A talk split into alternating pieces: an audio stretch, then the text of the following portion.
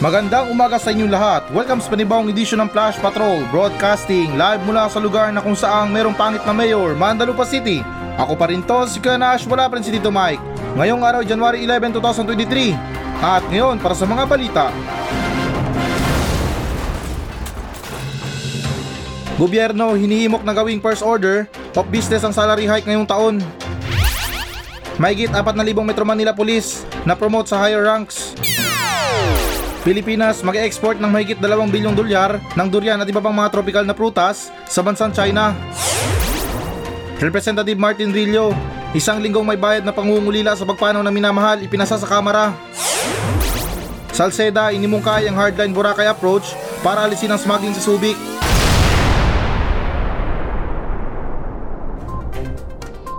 Gobyerno, hinihimok na gawing first order of business ang salary hike ngayong taon.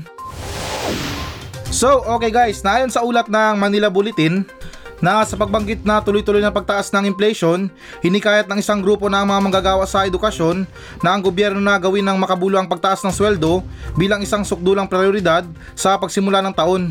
At dagdag pa dyan na sinabi ni Vladimir Cuetua mula sa Alliance Concern of Teachers, Philippines na nakalipas ang 10 buwan, ang inflation rate ng bansa ay lumampas sa target ng gobyerno noong 2022 na 2 hanggang 4 na porsyento. Nagsara sa 8.1% noong December 2022. At sa isang payag na ito ay nagbabaybay ng parehong nakakagulat ng paghihirap ng mga Pilipinong kumukuha ng sahod at sweldo na nagantas sa pamumuhay ay bumagsak dahil sa tumataas ng presyo ng mga bilihin. Okay guys, so ito let's start. Um, para sa akin, sang-ayon naman din ako sa pagtaas ng mga sweldo natin. Kahit naman sino gustong tumaas yung sweldo nila. Pero instead na guys, gawa natin ng paraan, yung problema na kinakaharap natin, bigyan natin ng solusyon yung problema mismo. Kasi kung mag improvise na lang tayo ng, oh ito, mataas ang mga bilihin, taasan na lang natin yung mga sweldo ng mga Pilipino. Sa magkanong halaga? Pagtaas ng sweldo, nasa 70 pesos, 80 pesos, 90 pesos, 100? Kumbaga parang sa gulong, yung ginagawa nyo lang, binubulkanize nyo lang yung butas eh. Tinatapalan nyo lang. Hindi naman sa galit guys kasi yung dapat nagawa natin ng solusyon dito is yung mga pagtaas ng bilihin. Ipababa natin yung mga presyo. Dahil kung patuloy na magtataas na magtataas ng mga sweldo, tapos ganun din, triple or double yung pagtaas ng mga presyo ng bilihin, um, baka mamamalengke ka lang sa palengke, magdadala ka ba ng isang sakong pera? Ganon yung pinupunto ko guys kasi pinaparami natin yung pera natin eh. Instead na parang convenient sa atin yung pagdala ng pera dahil sa ibang bansa, um, yung isang milyon nila doon nahawakan nila sa isang kamay or something na oh tama, nahawakan lang nila sa isang kamay. Eh dito sa Pilipinas kapag meron kang isang milyon kailangan mo ng attache case or hindi naman kaya yung ano ba yan, briefcase. Ganon tayo ka-hassle guys kapag meron tayong pera. Oo, masaya sa mata. Or maganda sa pakiramdam na marami tayong nakikitang pera dahil pera yan eh. Kahit ano, pwede mong bilhin. Kasi may pera ka. Pero isipin natin guys na um, kahit nasa ano ba, yung, yung isang milyon ay pwede nating hawakan sa kamay natin mismo. Yung isang kamay lang. Eh hindi naman talaga sa nagre-reklamo guys sa ginagawa ng gobyerno. Parang wala rin eh. Parang um, sinasabi lang nila na oh ito, taasan natin ng mga sahod ng mga Pilipino. Yun na lang siguro ang solusyon natin. Pagkatapos nun, ano, yung mga presyo ng bilhin patuloy na tumataas. E anong may tutulong nun? Tapos itong mga pagtaas ng mga bilihin na to, akala siguro ng gobyerno selective area lang. Buong Pilipinas, siguro buong mundo namumblema sa pagtaas ng mga bilihin. Eh okay lang sana kung dito sa Pilipinas, yung mga minimum na sinasahod natin sa araw or what I mean na yung kinikita natin sa araw-araw, um, parehas lahat, pantay-pantay lahat. Na dito sa Metro Manila, magkano ba yung ano dito, yung minimum natin? Nasa 500 something yata. I'm not sure lang ha, pero nasa 500 something yan. Eh kung dun sa mga probinsya na kumikita ng tatlong daan isang araw, tapos ganun din yung mga presyo ng bilihin, ang mamahal pa, ang tataas pa. Oh, di ba guys, na sa madaling salita, parang baliwala rin or parang useless din. Parang imagine nyo na lang na may baha sa lugar nyo na instead na yung dapat nyo na is na uh, ayusin yung drainage or yung ano, yung daluyan ng tubig, uh, yung ginawa nyo, pinataasan nyo nila yung mga bahay nyo. Or hindi naman kaya gumawa kayo ng bakod para hindi makapasok yung tubig. Ganun na lang, pero ano lang yun eh, temporary lang yun. Papasukin at papasukin pa rin yung bahay nyo ng tubig. So parang ganun yung pinupunto ko guys sa balita na to. Um, wala akong sinasabi na wag taasan yung mga sahod natin mga Pilipino. Bagkus na matagal na nating iniinda yan or what I mean na matagal na nating hinihiling sa gobyerno yan. Wala pang inflation na problema. Wala pang pagtaas ng mga litsugas na bilihin na yan. Matagal na nating hinahangad na tumaas yung mga sahod natin kahit papano. Dahil isipin nyo na lang guys, alam ko parang natalakay na natin to or parang napag-usapan na natin tong balita na to. Pero by this time na ulitin ko para sa mga bagong listeners dyan, na isipin nyo or mantakin nyo na sa kinikita ng isang Pilipino na minimum something na 500 plus.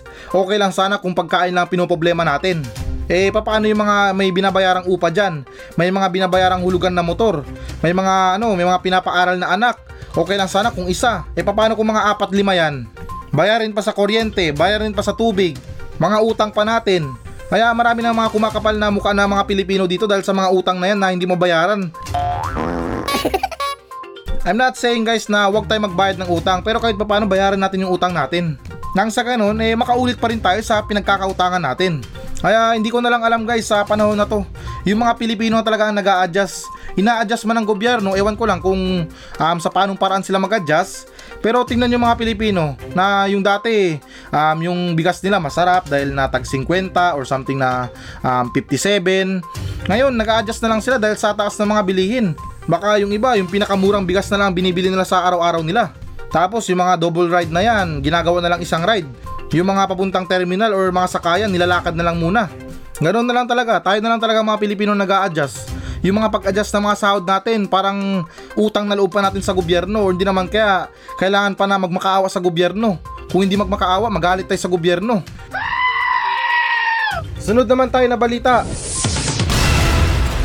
Mahigit 4,000 Metro Manila Police na promote sa higher ranks. So, okay guys, naayon sa ulat ng GMA Network, na mahigit 4,000 pulis sa Metro Manila ang napromote sa mas mataas na ranggo ayon sa National Capital Region Police Office o NCRPO nitong Martes. At dagdag pa dyan na pinangasiwaan ni NCRPO, Regional Director Police Major General Jones Estomo ang promosyon ng mga pulis, commission at non-commission officer. At hindi bababa sa 12 pulis ang napromote bilang police major, 400 mahigit bilang police captain, 38 bilang ng police lieutenant, 82 bilang ng police executive master sergeant, mahigit 200 bilang police chief master sergeant, mahigit 100 bilang ng police senior master sergeant, at mahigit 300 bilang ng police master sergeant, mahigit 2,000 bilang police staff sergeant, at mahigit 1,000 bilang police corporal. At sa isang payag sinabi dito, in every promotion comes maturity. Sabi ni Estomo sa outtaking ng mga bagong promote na pulis noong Martes sa NCRPO, Grandstand Camp Bagong Diwa, Bikutan, Taguig City. Sinabi ni Estomo na ang promosyon ay nagresulta ng merit system na ibinigay ng Philippine National Police o PNP, uniform personnel para sa kanilang walang pag-iimbot na taon sa serbisyo. Um guys, ito parang ano eh, parang parang sa kumbaga sa Bisaya, ano bang tawag doon? Pinapataka na lang yung pag ano eh, pag-promote ng mga ranggo ng mga pulis. Di naman sa tutol sa pagtaas ng mga ranggo nila, pero sounds man yan eh. Kumbaga ano eh, parang ano ba dapat sabihin ko dito? Dapat kasi guys, itong mga pagtaas ng ranggo na to is dapat na meron kang ginawang maganda or something na um, walang krimen sa Pilipinas or ano ba, maganda yung pamamalakad ng mga pulis natin. tulad ngayon, itong mga balita na to, itong si Pangulong mismo or what I mean na si Pangulong Marcos mismo ang nagsasabi. Um, hinikikayat niya yung mga pulis na general, coronel na mag-resign dahil sa um, parang suspicious sila. Ano bang tawag dun? Oh, tama, suspicious sila sa mga drug trade na yan. Ayaw ko sanang manghimasok sa mga ganito guys ha, pero parang napakapangit naman para sa isang normal na mamamayan na makita or malaman nila na tumaas yung mga ranggo ng mga pulis natin nang wala namang ginagawa. Wala akong sinasabi na literal na wala talagang ginagawa. Pero tingnan nyo guys, ang dami pa rin mga krimen na nagaganap ngayon. Mga pasintabi lang, yung mga rape na yan, patayan na yan, sa mga droga, mga sangkot na pulis sa mga droga. Hindi ko sa nilalat ang mga pulis guys ha, meron pa rin mga mabubuting pulis dito. Pero parang ganon-ganon na lang ba? Kasi ang pagtaas ng ranggo, ano yan eh, tinatrabaho yan. Kumbaga sa English na kailangan mong i-earn para ma-promote ka sa ranggo mo or sa trabaho mo. Sa totoo lang guys ha, wala akong sinasabi na wala silang ginagawang literal na trabaho nila. Yung sa akin lang talaga, isa naman lang, eh bago nila na ibalita itong mga ganito na meron silang prinomote na mga pulis, eh sana man lang na merong nagawa yung mga pulis natin. Eh ito, hindi naman sa pamumuna ha, um, naglalabasan lang yung mga bilang ng mga pulis kapag merong mga ano, merong mga translasyon, yan sa mga itim na Nazareno na yan, sa mga Pasko or something na malalaking araw or mga big day sa kalendaryo. Pero kung sa mga normal na araw guys, parang ano eh, para ka nasa disyerto na wala ka man lang makita na isang tao eh. Yung mga tao na umuwi ng madaling araw na kahit na walking distance lang yung bahay nila, ay napipilitan pa rin sumakay ng tricycle, mag-taxi or hindi naman kaya mag-book ng angkas dahil sa takot na baka mapano pa sila. Yung iba nagpapasundo talaga araw-araw or gabi-gabi. Ako sa opinion ko guys ha, kahit na siguro na makakita lang tayo ng pulis sa araw-araw, okay na yan. Basta yung pakiramdam natin na ligtas tayo kasi marami mga pulis sa paligid. Kahit na anong mangyari, meron tayong matawag agad ng pulis. Merong re-responde agad. Merong mga kidnapan, merong mga holdapan. Nandyan agad ang mga pulis, alis to. Matik agad, hindi natin kailangan na magkandarapan na, uy, tawagan mo bang pulis? Or tumawag kayo ng pulis. Tapos yung iba, wala pang load. Yung iba sa atin, karamihan or ano, um, wala pang idea kung paano tawagan yung mga pulis or hotline nila.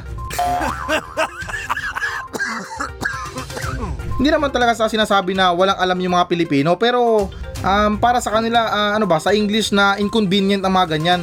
Yung tipo na kapag merong insidente, makukonsumo pa yung mga 20 minuto, 30 minuto bago rumesponde yung mga pulis. At saka ito, hindi naman talaga din sa nila lahat. Seryoso lang guys, hindi talaga sa nila lahat ha, pero ako, um, kwento ko lang na naka-experience na ako ng mga ganyan. Dito sa Mandalupa, meron akong nakaalitan sa pila na something na parang nagkaroon kami ng debate ba um, dahil sa pila. Tapos bandang uli, um, ipinagmalaki niya sa akin na ano bang pinagmamalaki mo? Um, major ang tatay ko, police major ang tatay ko. So parang ako, na-shock ako sa sinabi niya kasi, oh, mali ka na nga eh, pinagmamalaki mo pa yung tatay mo. Eh ako, hindi naman sa pinagmamayabang, yung tatay ko mayabang lang. Kaya parang nonsense yung mga ganong klase na suwail na anak ba. Ginagawa nilang huling bara yung mga ranggo ng tatay nila para katakutan sila. Imbis na mahiya sila dahil na pangalan ng tatay nila nakasalalay sa ginagawa nila, eh yung iba talagang lantaran. O tatay ko, general ha, respetuhin mo ako. Lagot ka sa akin. Na yung mga ganyang klase na asal hindi ka nais-nais, hindi man lang marunong mahiya sa mga tatay nila. Tapos yung masama pa dyan, mali na nga yung anak nila, kakampiyan pa. Pero uy, wala akong sinasabi na rimula ha. Baka anong isipin nyo dyan. Pero well, ganun talaga. Um, kapag sineswerte ka nga naman, kapag na-promote, eh pagbutihan na lang natin sa trabaho. Ako, hindi naman sa amin na masama. Yung sinasabi ko lang dito is yung mga opinion ko lang. Or what I mean na yung mga na-mention ko lang dito, opinion ko lang. Um, hindi naman sa hinihiling na mangyari, pero sana man lang, eh gawin nila yung tama. Kumbaga yung sitwasyon guys, ibaliktad natin sa USA, United Squatter Area. Yung mga tambay, bigyan natin ng mga trabaho. Tapos yung gawin nating tambay, yung mga pulis. Na instead na mainis tayo sa mga tambay dyan sa kanto, makakita tayo ng mga tambay na walang damit, nagiinuman. Eh parang mas masarap pa sa mata na makakita tayo ng mga tambay na pulis dyan sa kanto. At tingin ko kaya naman nila yan eh. Kung sa undas nga, eh, pinagmamalaki pa nila na kaya nila mag-deploy or kaya nila magpalabas ng may 1,000 or 10,000 pulis para magbantay sa publiko. Eh what more na lang para sa mga normal na araw-araw natin. Ganon din naman, di ba? Tapos habol ko lang, ah, minsan ka na lang makakita ng pulis sa checkpoint pa.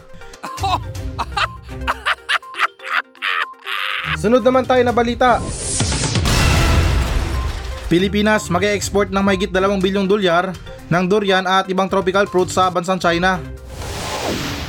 So, okay guys, naayon sa ulat ng Manila Bulletin na naghahanda ngayon ang Department of Agriculture o DA para sa 2 bilyong dolyar fruit export ng bansa sa China na pangunahing kinabibilangan ng durian at iba pang tropical na prutas. Sa kamakailang pagbisita ng estado sa China, ang mga protocol para sa phytosanitary requirements para sa mga pag-export ng mga sariwang durian mula sa Pilipinas patungong bansang China ay sakop ang labing apat na bilateral na kasunduan na nilagdaan bilang delegasyon ng Pilipinas sa pangunguna ni Pangulong Marcos Jr.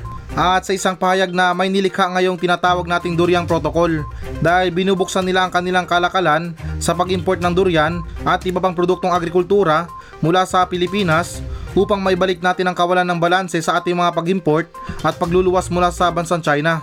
Sa press briefing noong Martes, January 10, isiniwalat ni Agriculture Assistant Secretary Rex Exto Perez na nagsisilbing deputy spokesperson ng DA na ang mga hakbang upang simulan ang pag-export ng durian sa China ay tinatapos na ngayon. Pag mga tigibang bansa, priority para sa mga prutas natin or sa mga lokal na prutas natin. Pero pag dito sa Pilipinas, makikita natin yung mga presyo ng durian. Kung makita mo, parang gusto mong ipalo sa nagbebenta eh. Kung sa mga tiga probinsya, para sa akin or tingin ko wala sa kanilang problema dahil na kung meron sila mga ano ba, mga punong durian doon or parang pananim na durian doon, eh tingin ko mura ang bentahan sa kanila doon. Eh paano naman yung mga tiga Metro Manila na gusto rin tumikim ng durian na yan? Tapos kung makita mo sa mall eh, parang akala mo pang dalawang linggong budget mo na yung presyo. Seryoso yan guys. Marang nga eh, nakikita mo sa loob ng mall, umaabot pa ng 600. Eh samantalang kung sa gilid-gilid ng kalsada yan, sa mga probinsya, halos makuha mo ng 10 piso lang yan. Yan talaga ang problema sa gobyerno guys. Um, ito hindi talaga sa um, minamasama or para ano ba, dinudumihan yung pangalan ng gobyerno. Pag sa mga ibang bansa, talagang nagpapa-impress sila na o ito ang Pilipinas mayaman sa durian. Anong gusto nyo? Gusto nyo ano padalan ko kayo dyan? Ano mag-export kami sa inyo? Anong gusto nyo? Magsabi lang kayo. Pero pagdating sa mga Pilipino sa mga gustong tumikim ng durian wala. Wala silang magawa. Nandito nga mismo yung pananim sa atin pero hindi man lang tayo makatikim ng sariling ano natin. Yung ano ba yung mga prutas natin. At saka hindi ko lang talaga maintindihan guys yung sitwasyon ngayon sa bansang China, talagang napakagulo intindihin eh. Ewan ko lang kung mahina yung utak ko pero pansin nyo ba guys? Pagdating sa usapin na West Philippine Sea, nagigirian tayo dyan. Pinag-aawayan natin yan. Halos binabastos tayo ng bansang China dahil sa panghihimasok nila or pangaagaw nila ng teritoryo natin. Tapos pag sa ibang usapan, tulad ng mga prutas na yan, yung mga durian na yan, akala mo na magkamag-anak na dati magkaaway tapos nagkabati na. Plastikan to the max. Alam nyo, since na talagang itong ginagawa ng bansang China sa atin, hindi na talaga maintindihan. Since na itong ginawa ng bansang China, mapapandemya, pangaagaw ng teritoryo, panghihimasok sa bansa natin, itong mga droga na yan, um, huwag nyo naman sana masamain, pero pampalubag loob lang ba? Um, yung mga durian na i-export natin doon, lagyan natin ng bubog. Te, charot lang. Kahit na ano lang, tamtax. Sunod naman tayo na balita. Representative Martin Rillo, isang linggong may bayad na pangungulila sa pagpanaw ng minamahal, ipinasa sa kamera. So, okay guys, naayon sa ulat ng Manila Bulletin, na isang kongresista ng Quezon City ay naghahangad na pagsasabatas ng isang panukalan na magbibigay ng isang ganap na bayad, isang linggong pangungulila sa lahat ng mga empleyado kung sakaling mamatay ang isang miyembro ng pamilya. Sa isang pahayag, sinabi na ang pagkamatay ng isang mahal sa buhay ay lumilikha ng malaking physical emotion at psychological na pasanin sa mga empleyado. Nakakarapat dapat na magpahinga mula sa trabaho upang magdalamhati at dumalo sa mga kaayusan sa libing, sabi ni Rillo. Sa ilalim ng panukalang batas na ang mga empleyado ng pribado at pampublikong sektor ay may karapatan sa pitong araw na bayad na pangungulila pagkatapos ng pagkamatay, biological na magulang o anak o isang full o half blood na kapatid na lalaki o babae. At dagdag pa dyan na ang bayad na pangungulila sa pangungulila kapag naisa batas ay malaki ang may tutulong sa paglinang ng isang tunay na mahabagin na lugar na trabaho para sa bawat Pilipino. Um, pwede na rin kasi pag merong mga namatay, kailangan talaga mag-absent eh. Or parang kailangan mo muna mag-file ng emergency leave kasi alam mo kasi kasuhin yung mga bisita, yung mga kamag-anak mo na galing probinsya. Basta marami kang proseso na gagawin para sa um, isang lamay or para sa isang pagkamatay ng minamahal mo sa buhay. Pero bago pa man ang lahat, um, kasama ba dito yung ano, yung mga broken hearted? Tingin ko dapat isama yun eh. Kasi same din, emotional or physical emotional din yon. Masakit sa pakiramdam or sa puso na iniwan ka ng mahal mo, iniwan ka ng jowa mo. De, charot lang. Alam ko naman na imposible yan eh. Pero sana nga ba tayo? Oo, sa mga pagbayad. Um, hindi ko naman sa sinasabi na huwag gawin to ha, pero tulad ng sinabi ko, um, okay naman din, not bad na. Pero sana dinagdagan na lang din nila eh. Or yung tipo na ano ba, yung something na uh, may konting dagdag kasi pag sinabi natin na, oh, may namatay sa amin, uh, mag-absent ka muna, may bayad ka naman eh. Okay lang yan, um, nakikiramay kami sa inyo. But di na lang kaya yung gawin natin is na assistant talaga mula sa kumpanya, mula talaga sa gobyerno, para hindi kawawa yung namatayan. Kasi sabihin natin na nagawa nilang ano, ipaburol yan. Um, nagawa nilang ano, mag-entertain ng bisita. Pero ako, malakas ang kutob ko na ilan sa mga ginamit na budget dyan ay utang. Oh, di ba? Namatayan ka na nga, nagkautang-utang ka pa. Kaya para sa akin guys na mas maganda dyan na package na lang para sa kumpanya or something na mga boss. Hindi naman talaga sa naging garapal dito pero bilang tulong na lang ba sa taong namatayan. Yung pag-absent mo nga na mayroong bayad, okay na din yun. Pero tingin nyo ba, yung sasahurin niya na yun, sapat yun para sa ginastos niya sa mga burol. Eh sa isip-isip ko, mas okay na kaltasan ako ng pitong araw na walang pasok Basta maibigay ng gobyerno or matulungan ako ng kumpanya ko na may palibing kung sino man yung namatay. Oo, di ba? Kasi sa mga ganyan, tingin ko mababa ng 20 mil dyan.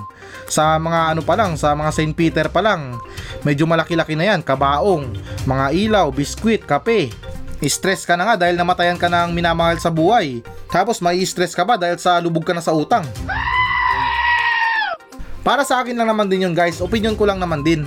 At di naman sa pinagpipilitan, pero kung pwede, eh mas maganda. Pero alam nyo guys, nakakatakot dito. Um, since na parang gustong isabatas to, eh baka naman yung mga useless na tao dyan sa miyembro ng pamilya nyo, baka patayin nyo na. Or iburol nyo na dahil na wala namang kwenta. De, charot lang. Um, yung nakakatakot kasi dito baka gawing life hack to eh. Um, halimbawa na lang dyan na merong namatay sa kapitbahay. Tapos yung mga buwang-buwang dyan, baka gawin pa na dahilan para makapag-absent lang. Na oh, namatay yung ano ko, yung chain ko, yung step chain ko. Ah, ito, absent muna ako ah. Pero yung totoo nun, hindi niya kamag-anak. At anyways, uh, sa ganitong klase ng mga kongresista, natutuwa ako dahil na kahit papano gumagawa sila ng something na makakatulong para sa mga normal na empleyado or normal na mga Pilipino kaysa naman dyan sa iba na talagang napakataas yung mga standard nila, yung mga batas na gusto nilang ipasa para lang din sa mga kapwa mayaman niya, eh magsama sila. Basta ako, natutuwa ako sa mga ganitong klaseng kongresista na yun na nga, na kahit papano gumagawa ng paraan para makatulong. Sunod naman tayo na balita. Salceda inimungkay ang hardline Boracay approach para alisin ang smuggling sa Subic. So, okay guys, naayon sa ulat ng Manila Bulletin na sinabi ni Albay 2nd District Representative Joey Salceda na dapat seryosong isaalang-alang ang pagsasara ng Subic Port kung para lamang matugunan ang umano'y talamak na agricultural smuggling doon.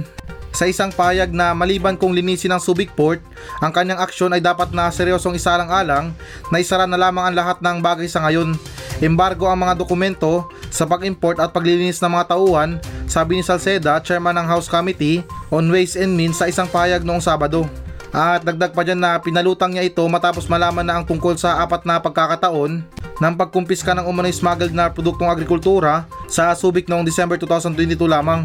Ito ay higit pa sa 7,000 metric tons na smuggled na asukal na nasabat din sa Subic noong Agosto 2022. Hindi natin kailangan isarado yung port dyan guys. Yung kailangan natin isarado dyan, yung mga tao. Mahigpit na panukala para sa mga smuggled na yan. Kasi kailangan natin ng mga port na yan eh, yung mga daungan. Eh kung yan lang pala ang mga problema natin, alangan naman yung mga asong namumuno dyan. Malamang yung mga tao. Alisin natin, linisin natin. Pack one, pack all. Kung meron pang nahuli, tanggal lahat. Ganun lang kasimple guys, di natin kailangan na magsara ng port natin dahil na kailangan natin yan sa mga pang-araw-araw natin. Kung mayroong mga pupunta dyan or kung mayroong dadaong dyan, pera din yan. Alam ko sawang-sawa na tayo sa mga smuggled na ano na yan, produkto na yan. Pero hindi pa natin naisip guys na blessing ang mga ganyan. Yung tipo na meron tayong mahuhuli na smuggled na asukal, smuggled na mga sibuyas, smuggled na mga prutas or something na kung ano-ano man yan.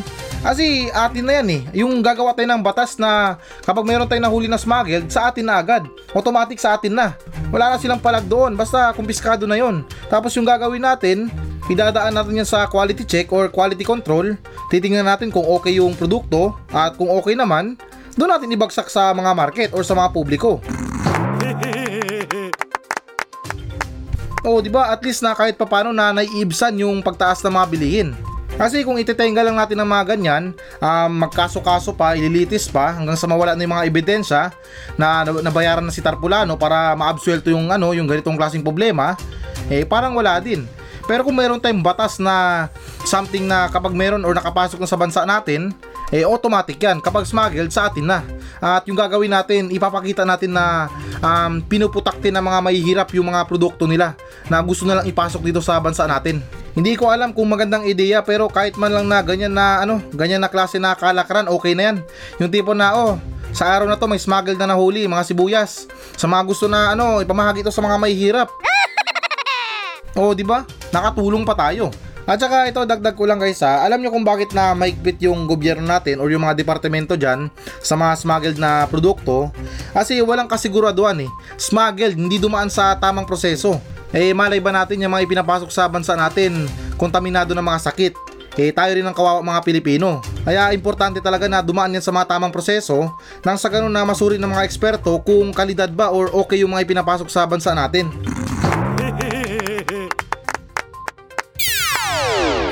So, ayan guys, ito na ang pinakahihintay nyo. Magbabasa na tayo ng audience mail.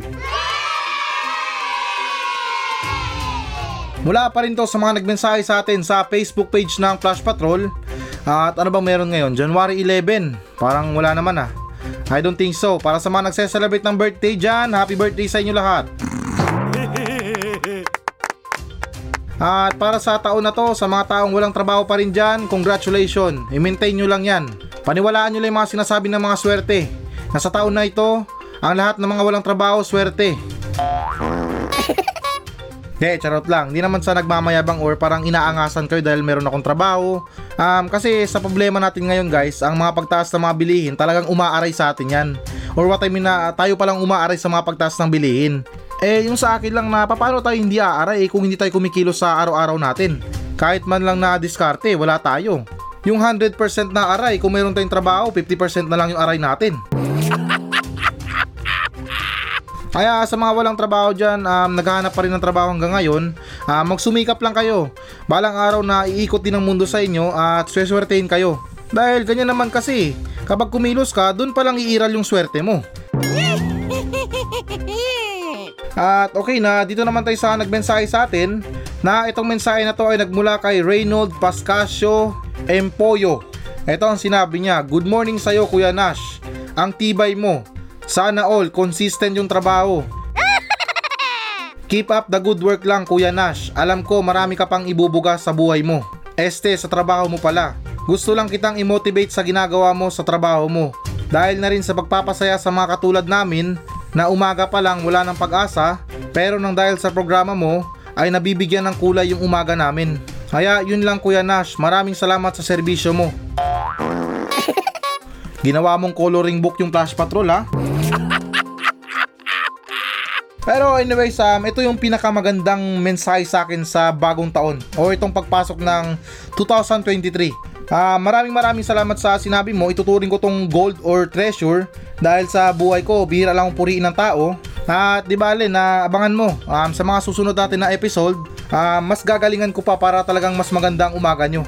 Yung tipo na mag-absent na lang kayo or magpapalit na lang kayo nang dahil sa pakikinig sa Flash Patrol. Pero wag naman sana humantong sa ganun. Um, pwede nyo naman tong pakinggan sa podcast. Libre lang yun guys. Uh, mag-download lang kayo ng Spotify at i-search nyo yung Flash Patrol at pakipollow na rin at dun pwede kayong makinig ng Flash Patrol habang nasa biyahe kayo or habang nagmamaneho kayo or something na meron kayong ginagawa, nag-exercise kayo, uh, may mga pinapasok kayong bahay. All in guys, talagang fit to sa lahat ng mga ginagawa nyo.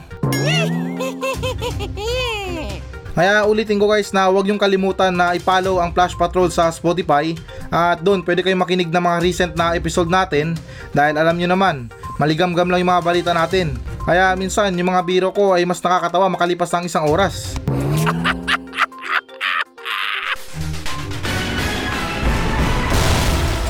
Hello guys, na bago natin tapusin ang show na to, uh, hinikayat ko lang yung mga audience natin na mag-message sa akin dito sa Mandalupa Station para sa mga reklamo nyo sa kapitbahay nyo, reklamo nyo sa asawa nyo, sa mga kaibigan nyo, at kahit sumbong na rin para sa mga katarantaduhan dyan sa lugar nyo. At kung boring ka naman, pwede naman kayo magpa-shoutout sa akin ng buong angkan nyo. Mula ninuno nyo hanggang apo, isa-shoutout natin yan.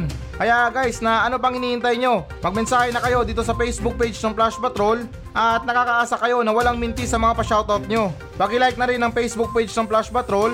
Maawa na kayo, desperado na ako sa buhay. Kaya ulitin ko, para sa mga reklamo sa buhay, reklamo sa kapitbahay, reklamo sa mga tao, ay huwag kayong maya na magmensahe sa akin sa Facebook page ng Flash Patrol dahil actionan natin yan ng makabuluhang kalukuhan.